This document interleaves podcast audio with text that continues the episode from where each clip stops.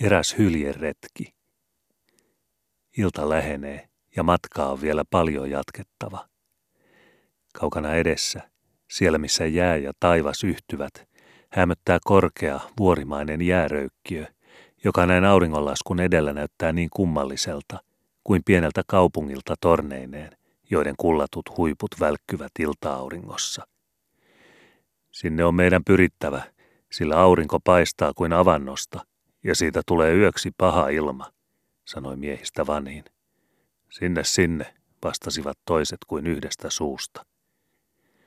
Vielä pieni levähdys, ja sitten pannaan viimeisetkin voimat liikkeelle. Vene oli tavallinen haapio, jonka pohjapuuhun talviretkeä varten oli kiinnitetty raudoitettu jalas, rouki. Kesävarustuksiin eivät kuuluneet myöskään aasit, noin käsivarren paksuiset pyöreät puut, joiden alapäät olivat kiinnitetyt alas veneen pohjalle, kaariin ja keskikohta partaaseen, tullien väliin, siis airojen paikoille. Yläpää ulottui veneen partaan ulkopuolelle.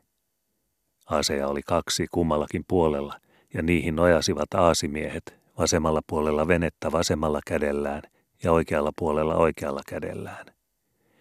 Toinen aasimiehen käsi nojasi veneen partaaseen.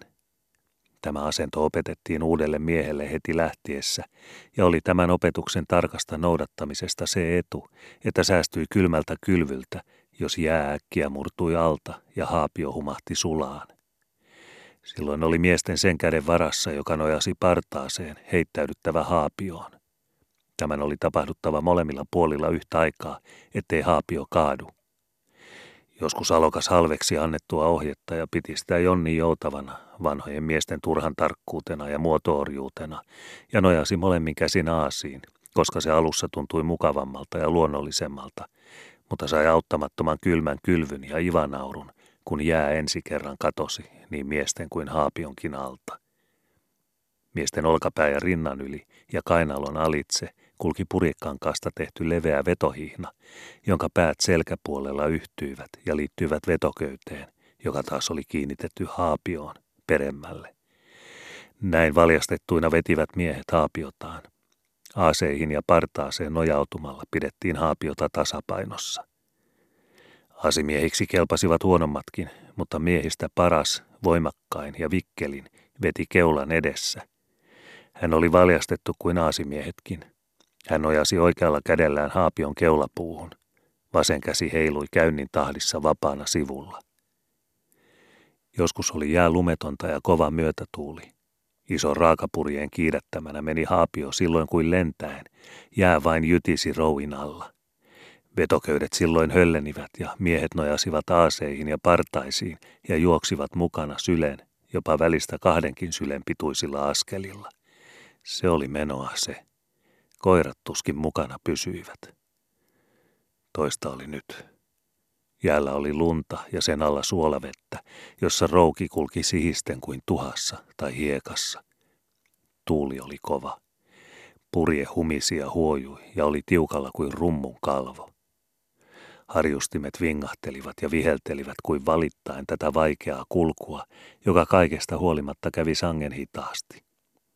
Miehet saivat vetää ja vetää ihan viimeisillä voimillaan. Vetohihna painoi olkapäitä ja rintaa. Koirat, luvultaan yhtä monta kuin miehiäkin, juoksivat kaukana edellä. Jos milloin tuli vastaan niin leveä sula, etteivät siitä jaksaneet hypätä yli, jäivät ne odottamaan haapiota, johon silloin tiesivät pääsevänsä. No, hyppää sisään, viittasi mies koiralleen. Ja jos tämä oli ensiyrityksellä vielä niin tottumaton, ettei uskaltanut loikata haapioon tai ei kyennyt sitä tekemään, tarttui mies sitä niskasta kiinni ja auttoi, ja vingahtaen pyörähti turrikarva yli partaan, mulauttaen haapiosta äkäisesti silmiään, ikään kuin sanoen, älä tule hölmö toisen kerran tekemään sitä häväistystä, tässä toisten näkyvissä. Etukumarassa nojasivat miehet vetäessään ja yhä raskaammalta alkoivat tuntua jalat. Ne tuskin enää tottelivat. Toisinaan tuli lumeton kohta ja silloin riuhtaisi tuuli haapion mukaansa ja miehet saivat juosta valjaat höllänä. Pian suhahti rouki jälleen lumeen ja suolaveteen, ja sellainen reistailu ja epätasainen tahti väsytti vain entistä enemmän – Riittäisi nyt tuota juoksua edes tunnin yhtä mittaa, ärähtivät miehet. Ei tästä ole enää tuntia kävellenkään, selitti keulamies. Viimein saavuttiin tuohon hartaasti toivottuun päämäärään. Se on matalikolle myrskyn mukana ajettuneesta ja kerroksiin käyneestä jäästä muodostunut jääsaari, joka on tarttunut pohjaan kiinni. Kaikilta suunnilta ovat jäät sitä vastaan ryntäilleet, ja takapäin ovat merian myrsky hirvittävällä voimalla lykänneet saaren rantaan telejä, jotka ovat joutuneet yhä ankaramman puristuksen alaisiksi. Sylenpaksuisia ja viidenkin sylenpituisia telejä on noussut pystyyn ja kaatunut jälleen tai murskaantunut, ja rantavallit ovat kasvaneet yhä korkeammiksi. Se on kuin linnoitus, jota joka puolella ympäröi korkea kehämuuri. Löydetään sentään portin tapainen aukko, josta kovan ponnistuksen jälkeen päästään sisälle.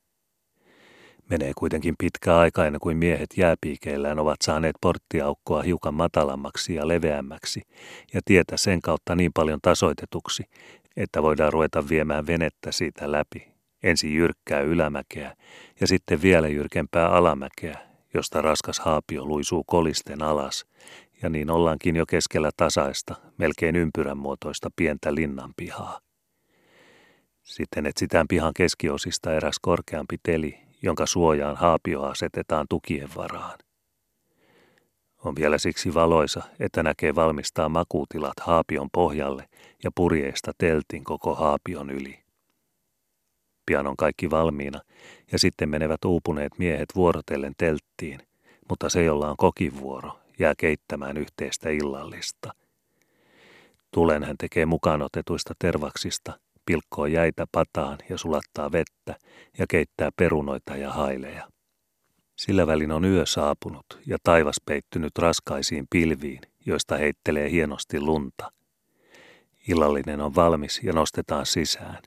Teekattila pannaan tulelle. Teltin katossa riippuu lyhty ja siinä palaa tuli.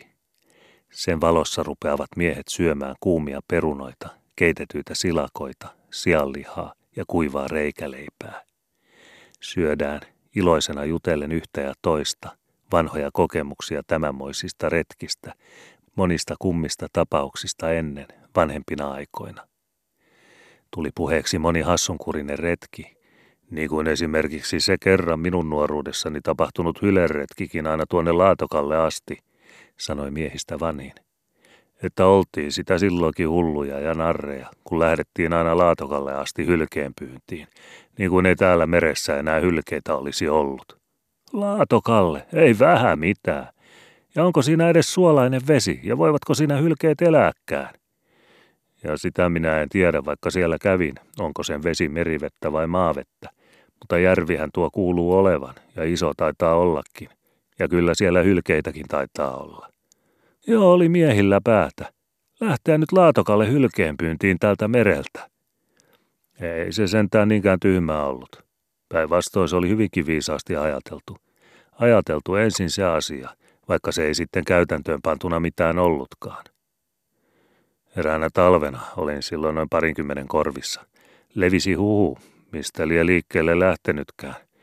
Ensiksikin, että Laatokalla on hylkeitä kuin kirjavia kissoja – Toiseksi, että ne sen puolen miehet eivät osaa niitä pyytää, ja että siitä syystä niitä hylkeitä oikeastaan niin paljon onkin. Ja kolmanneksi, että hylkeen rasva ja nahat ovat korkeassa hinnassa niissä Laatokan rantakaupungeissa siitä samasta syystä, että hylkeitä ei pyydetä ja kaikki hylerasva ja nahka tuodaan Viipurista. Meitä oli kuusi vahvaa ja pitkäkasvuista miestä. Heikin Matti Vainaa, Matsedä Jussin Tuomas Vainaa, Koki Jussi Vainaa, Lokin Topi Vainaa, Jaakkolan Konsta ja minä, joka olin kaikista muista paljon nuorempi. Ainoa nyt enää elossa oleva ja kulkea räheä vielä tässä nuorempien haittana. Toiset kaikki ovat kadonneet ja lepäävät isiensä luona. Ei kukaan harrastettu sitä viinanajoa talvella eikä sen kuljettamista jaaloilla kesällä. Elettiin vaan muilla hommilla ja käytiin talvisin hylkeen pyynnössä, niin kuin nyt tässäkin ollaan. Oli huono yletalvi silloin täällä merellä, ja kun sitten alkoi levitä se puhe niistä laatokan ylerikkauksista, niin päätimme lähteä koettamaan, minkälaista se sitten on. Otettiin mukaan evästä, rahaa, yleraudat, koirat ja pyssytkin, siltä varalta, että jos siellä tulee olleeksi kevätpuoleen asti, jolloin hyle alkaa istua jäällä ja niitä saa ampua pyssyllä. Koirapyytiä ajateltiin koettaa ensin samalla tavalla kuin täälläkin. Viinanajomiesten mukaan saatiin vapaa kyyti Koivistolle, ja sieltä otettiin kaksi hevosta viemään meitä ja tavaroitamme Käkisalmeen, joka on mitätön kaupunkirähjä siellä Laatokan rannalla. Maksettiin Koiviston miehelle kyytirahaa ja annettiin niiden lähteä kotiinsa takaisin, ja itse ruvettiin kiertämään sitä Käkisalmen kaupunkia, pyssyt ja pussit selässä ja koirat kintereillä, etsien asuntoa. Mutta sitäpä se ei meinattu saada, eikä saadakaan. Koirista oli koko haitta heti alussa, sillä ne joutuivat riitaan niiden maarakkien kanssa ja purivatkin niistä samana päivänä jo kaksi kuoliaaksi. Ja me ensin luultiin, että ne kaupunkilaiset siitä syystä meitä yleen katsovat eivät kanna meille asuntoa. Me ruvettiin sitten taluttamaan kukin koiransa nuorassa. Kulettiin yöpaikasta yöpaikkaa ja hotellista hotelliin, mutta mihinkään ei meitä huolittu. Ensin tavallisesti naiset menivät karkuun ja sitten tuli pari pelästyneen näköistä miestä, jotka sanoivat, että menkää pois hyvät miehet, ei teitä tänne lasketa. Ajateltiin, että jo nyt on ihme ja että uloskos tässä on asumaan jäätäväkin. Ja niinhän me olisi tehtykin, jos olisi ollut telttivaate mukana. Mentiin sitten yhteen kauppapuotiin sisään. Ajateltiin, että jonnekinhan tässä täytyy turvautua. Ja siellä olikin tuttu mies, niin kuin meitä varten käsketty. Se oli ennen ollut Uuraassa puotipoikana ja piti nyt omaa kauppaa Käkisalmessa. Tunsihan se meidät heti ja sanoi, aa, saarelaisia. Mikäs teidät tänne on tuonut? Terve, terve. Terve, terve, mutta mikäs sinut on itses tänne tuonut, naurettiin me. Kaa, tavaraha minut tänne toi niin kuin näette. Meidät taas toi koivistolaiset hevoset, mutta ei päästä täällä mihinkään yöksi. Joka paikassa ajavat ulos. Sellainen kaupunki tämä on. Ei oteta sisään. No se nyt on kumma. Minä ottaisin heti, mutta kun teitä on noin monta ja meillä on niin hiton vähän tilaa, niin ei sopisi kuin kaksi, korkeintaan kolme. Siinä puolissa oli sitten sattumalta eräs lihakauppias. Pitkien puheiden jälkeen sai uuraalainen sen uskomaan, että me ollaan rehellisiä ja kunniallisia miehiä, hylkeenpyytäjiä ja jo vanhastaan uuraassa tunnettuja – ja lopulta se lihakauppias suostuikin ottamaan luokseen asumaan meidät kaikki. Seuraavana päivänä oli kaunis ilma ja me päätettiin lähteä katsomaan niitä laatokan jäitä. Uuraalainen sai hommatuksi meille kyytimiehen. Se oli vanha ukko, siellä kahdeksan yhdeksänkymmenen korvilla. Oli ajeltu jo puoleen päivään asti ja hyvä keli siellä laatokan jäillä olikin. Lunta ei paljon missään, eikä pahempia rakojakaan ja ukko tuli yhä puheliaammaksi ja puheliaammaksi. Ensin se ei haastellut muuta kuin sen, minkä siltä kysyi, ja senkin hyvin yksi kantaa. Me oltiin ihmetelty jo alusta asti, miksi meille pantiin näin vanha kyytimies, ja sitten kun se rupesi meille vapaammin juttelemaan, kysyi eräs meistä. Missä hommissa Käkisalmen kaikki nuoremmat miehet ovat, kun näin vanhan miehen panivat meille hevosmieheksi? Eivät ne missään sen paremmissa hommissa ole, mutta kun teillä on nuo keihäät ja muut kummalliset teräraudat ja pyssyt ja koirat, jotka näyttävät enemmän susilta kuin koirilta, ja kun te olette itse tuollaisia suuria ja hirvittävän näköisiä ja suuripartaisia miehiä, niin teitä uuraalaisen sanoista huolimatta on pidetty vorojoukkona, joka on tullut ryöstämään ja rosvoamaan ihan julkisesti tätä Käkisalmen kaupunkia ja sen ympäristöä. Siellä eilen illalla sitten miehet tuumivat minulle, että mene sinä, eiväthän nuo nyt ikälopulle ukolle mitään ruvennet tekemään. Ja jos taas tämä hevonen menee, niin kaupunki maksaa sen minulle. Pääasia on, että saivat teidät pois kaupungista, vaikkapa vain yhdeksi päiväksikin, että ennättävät hommata Viipurista sotaväkeä avuksi. Teltti tärisi naurusta. Ha, ha, ha, ha. Niin, niin, älkää naurako. Tosi niillä oli kysymyksessä niilläkin ja henki kallis ja tavara vielä kalliimpi. Sitten se ukko vielä jutteli, että hän on nyt nähnyt, että me ollaankin rehellisiä pyyntimiehiä. Ja taitavia näytte ammatissanne olevankin, tuumi se, kun me näytettiin sille hylereikiä jäässä, missä ukko itse ei nähnyt mitään, vaikka kehui olevansa niitä laatokan parhaita pyyntimiehiä. Sitä vartenhan minä tästä nyt teille uskalla jutellakin, sanoi se meille kun te näytätte olevan niin kuin uuraalainen sanoikin, merimiehiä, ulkosaarelaisia hylkeenpyytäjiä ja päälle päätteeksi rehellisiä isäntämiehiä kaikki. Ja kun nyt tullaan takaisin kaupunkiin, niin älkää kenellekään virkkako, että minä olen teille mitään sanonut. Muuten minä saan päälleni niiden vihat loppuiäkseni. Eikä me mitään kenellekään kerrottukaan. Annettiin ukkopahan olla rauhassa. Me ajeltiin siellä sitten Laatokan jäillä viikonpäivät. Konevitsassa oltiin kolme yötä ja saatiin luostarista ruokaa ja kaikki, mutta sitten neljäntenä iltana kutsuttiin meidät sen luostarin päämiehen puheelle, joka meille alkoi ensin hiljemmin sopotella jotakin siitä, että he ovat kaikki köyhiä, vaivaisia, syntisiä ja heikkoja luostariveljiä, joilla ei ole mitään omaisuutta, ja että luostari itsekin on aivan köyhä, ja että he ovat vain vaivaisia Herran Viinamäen työmiehiä, jotka eivät mitään niin halua kuin rauhaa, ja mitä liian muuta jutellutkin. Osasin niin huonosti suomea, ettei sitä kaikesta saanut selvääkään. Kun me sanottiin, että kyllä me maksetaan kaikki mitä kulutetaan, ja ettei hän nyt yön selkään merelle voi ajaa ihmisiä, alkoi se kiljumalla pomelastaa kuun paisteesta ja tottuneesta kyytimiehestä, ja taas hiljemmin rukoilla, että Menkää hyvät miehet pois täältä. Me olemme kaikki köyhiä, vaivaisia, syntisiä, joilla eivät edes vaatteet ole omia. No, mikä siinä auttoi, kun lupaa pois. Mutta eihän me sinä iltana kuitenkaan vielä lähdetty. Me annettiin sille munkille, joka meitä palveli siellä luostarin syömätuvassa ja joka kävi aina illalla kello yhdeksän aikana katsomassa, että me nukutaan kukin omassa kopissamme ja ilmoittamassa, mihin aikaa yöllä on noustava Jumalan palvelukseen. Me annettiin sille kymmenen markkaa, laatikko tulitikkuja ja kukkarollinen tupakkaa. Ja se siitä vasta ilostui ja sanoi meille, että olla vain ristiveljet täällä niin kauan kuin asia vaatinee. Ja se toi sitten ruoan meille omaan koppiin kullekin. Ja me oltiin niin vielä kaksi päivää, ennen kuin lähdettiin takaisin Käkisalmeen. Kyytimies palumatkalla oli saanut muutamilta tuttaviltaan munkelta kuulla, että meitä konevitsassakin heti ensi päivistä asti pidettiin rosvojoukkona, joka on tullut ryöstämään luostarin aarteita, mutta että eivät uskaltaneet poiskaan ajaa, kun koko luostarissa ei kuulemma ollut yhtään pyssyä. No entä saalis? Vieläkö sieltä läksi kuinka niitä hylkeitä? Koko saalina oli kaiken kaikkiaan noin seitsemän, vai olisiko ollut kahdeksan hylereikää, joita saatiin siellä jäällä katsella. Ha, ha, ha, ha, ha. Ja entä matkakustannukset? Ne taisivat nousta huimiin summiin. Kuka niitä kävi laskemaan? Taisihan siitä kuluja olla ja paljon taisi ollakin, mutta ei niistä sen enemmän puhuttu, kun ei saaliistakaan kerran voitu puhua. Oltiin yö vielä Käkisalmessa ja lähdettiin varhain seuraavana aamuna. Oli pimeää vielä ja taivas tähtiä täynnä ja niin jumalattoman kova pakkanen, että vähän väliä piti juosta reijälessä. Syötettiin välillä hevosta ja lämmiteltiin yhdessä majatalossa ja otettiinpa siinä kunnon ryypytkin ja annettiin sille ukkorähjällekin aikamoiset piiskaryypyt. Panivat näet Käkisalmesta meitä pois viemään sen saman ukon, joka meitä luotsaili siellä Laatokan jäellä.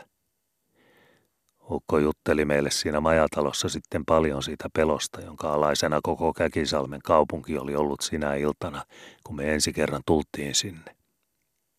Oli nimittäin vielä samana iltana, kun me ilmaannuttiin kaupunkiin, pidetty kaupungintalolla kokous, johon oli kutsuttu koko raati ja valtuusto ja palokunnan päällikkö ja poliisipäällikkö ja ties ketä. Oli ollut kysymys, mitä on tehtävä kaupungin pelastamiseksi. Pormestari oli vedonnut poliisimestariin, joka taas oli selittänyt olevansa aivan voimaton, kun kaikki poliisit ovat karanneet tai muuten menneet piiloon. Sittenhän ne olivatkin lähettäneet heti yötä myöten pikalähetin ratsastaan ajamaan Viipuriin, mikä kavioista läksi, hakemaan apua sotaväeltä. Kun meitä ei sitten viikon kuluessa kuulunut takaisin, olivat ne jääneet siihen uskoon, että me onkin tultu ryöstämään konevitsa ja Valamon luostarien huimia kulta- ja jalokivivarastoja ja vähät välitetään köyhästä käkisalmirähjästä. Ja niin olivat lähettäneet sotaväen jälleen takaisin Viipuriin, kun ensin olivat meitä pari vuorokautta yötä päivää odottaneet. Ratsuväkeä se kuului olleen, ja oli niillä ollut pari tykkiäkin. Kun me sitten kaikkien kauhuksi jälleen kuitenkin ilmaannuttiin Käkisalmeen, Oli taas alkanut entinen rauhattomuus ja juokseminen, eikä meille annettu montakaan tuntia yörauhaa. Siellä kolmen ajoissa aamuyöstä oli poliisimestari tullut meidän kyytimiehemme asuntoon ja sanonut, että on lähdettävä heti paikalla viemään meitä pois, eikä enää ikinä takaisin tuomaan. Muutoin ei hyvä seuraa. No, nythän kaupunki pääsi teistä rauhaan, nauroi se kyytimies ja kaatoi kolmannen norrikupin partaansa ja lisäsi, että kyllä se nyt tänä iltana Käkisalmessa ilo alkaa ja seurahuoneella toinenkin samppan ja putelin korkki poksahtaa. Lyhyet niillä siellä kuuluu olevan korkinvälit muutoinkin, saatikka nyt, kun kaupunki on vapautunut pahimmasta kauhusta ja vaarasta, mikä sitä on uhannut sitten niiden muinaisten suurien sotien. Tuuli oli muuttunut myrskyksi ja rapisutti telttipurjetta aika tavalla. Syötyä annetaan ruoan tähteet ulos koirille ja puoli reikäleipää vielä kullekin lisäksi. Siellä tuntuu tuulevan oikein vanhaan tapaan, sanoi Vanin. Minne lienevätkään vaan päässeet toiset, jos eivät tämän tapaista paikkaa ole saaneet, joka on kesällä turma, mutta talvella hyvä turva. Kyllä niillä on ikävä yö, jotka ovat jääneet kulkevalle jäälle. No, kokkimies, menepäs katsomaan kiehuuko sinun teesi, että saataisiin vielä ennen maata käymistä kuumaa teetä, sillä eihän tässä meille taideta samppania antaa, niin kuin ennen niille Käkisalmen herroille.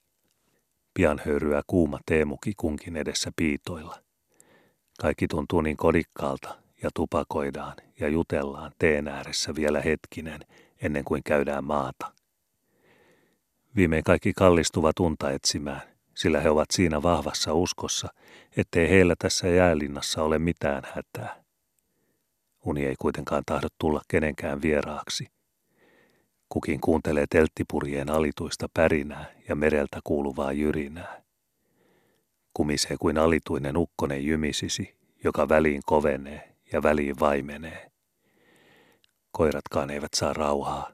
Toiset murisevat, kun ovat joutuneet kylmissään liian liki toisiaan. Joku vinkuu ja uikuttaa herkeämättä. Nuorin koirista, ensikertalainen ja kokematon, haukkuu tuon tuostakin, kun kuulee jonkun suuremman jyräkän ja linnoitus vähän tärähtelee. Likimies teltin karvista pistää päänsä ulos katselen ilmaa, mutta ei näe sylenkään päähän, sillä lunta pöllyttää, että on kuin jauho salvossa. Hän kiinnittää karvi jälleen entistä huolellisemmin ja huoaten kääriytyy jälleen nahkapeitteeseensä. Miehistä vanhin murahtaa kuin puoliunestaan. Niinhän se on, ja on jo vanhoilta ajolta nähty ja koettu, ettei itä- ja piikaväki lakkaa ennen kuin itkee. Jotkut kiertelevät itseään, ikään kuin etsien sopivampaa asentoa. He huomaavat toinen toisensa olevan vielä hereillä, mutta kukaan ei enää puhu mitään, antaen kullekin rauhansa. Vihdoin uni voittaa heidät puolen yön tienoissa, ja he säästävät syvällä kuorsauksellaan kamalaa musiikkia, joka soittaa heidän ympärillään.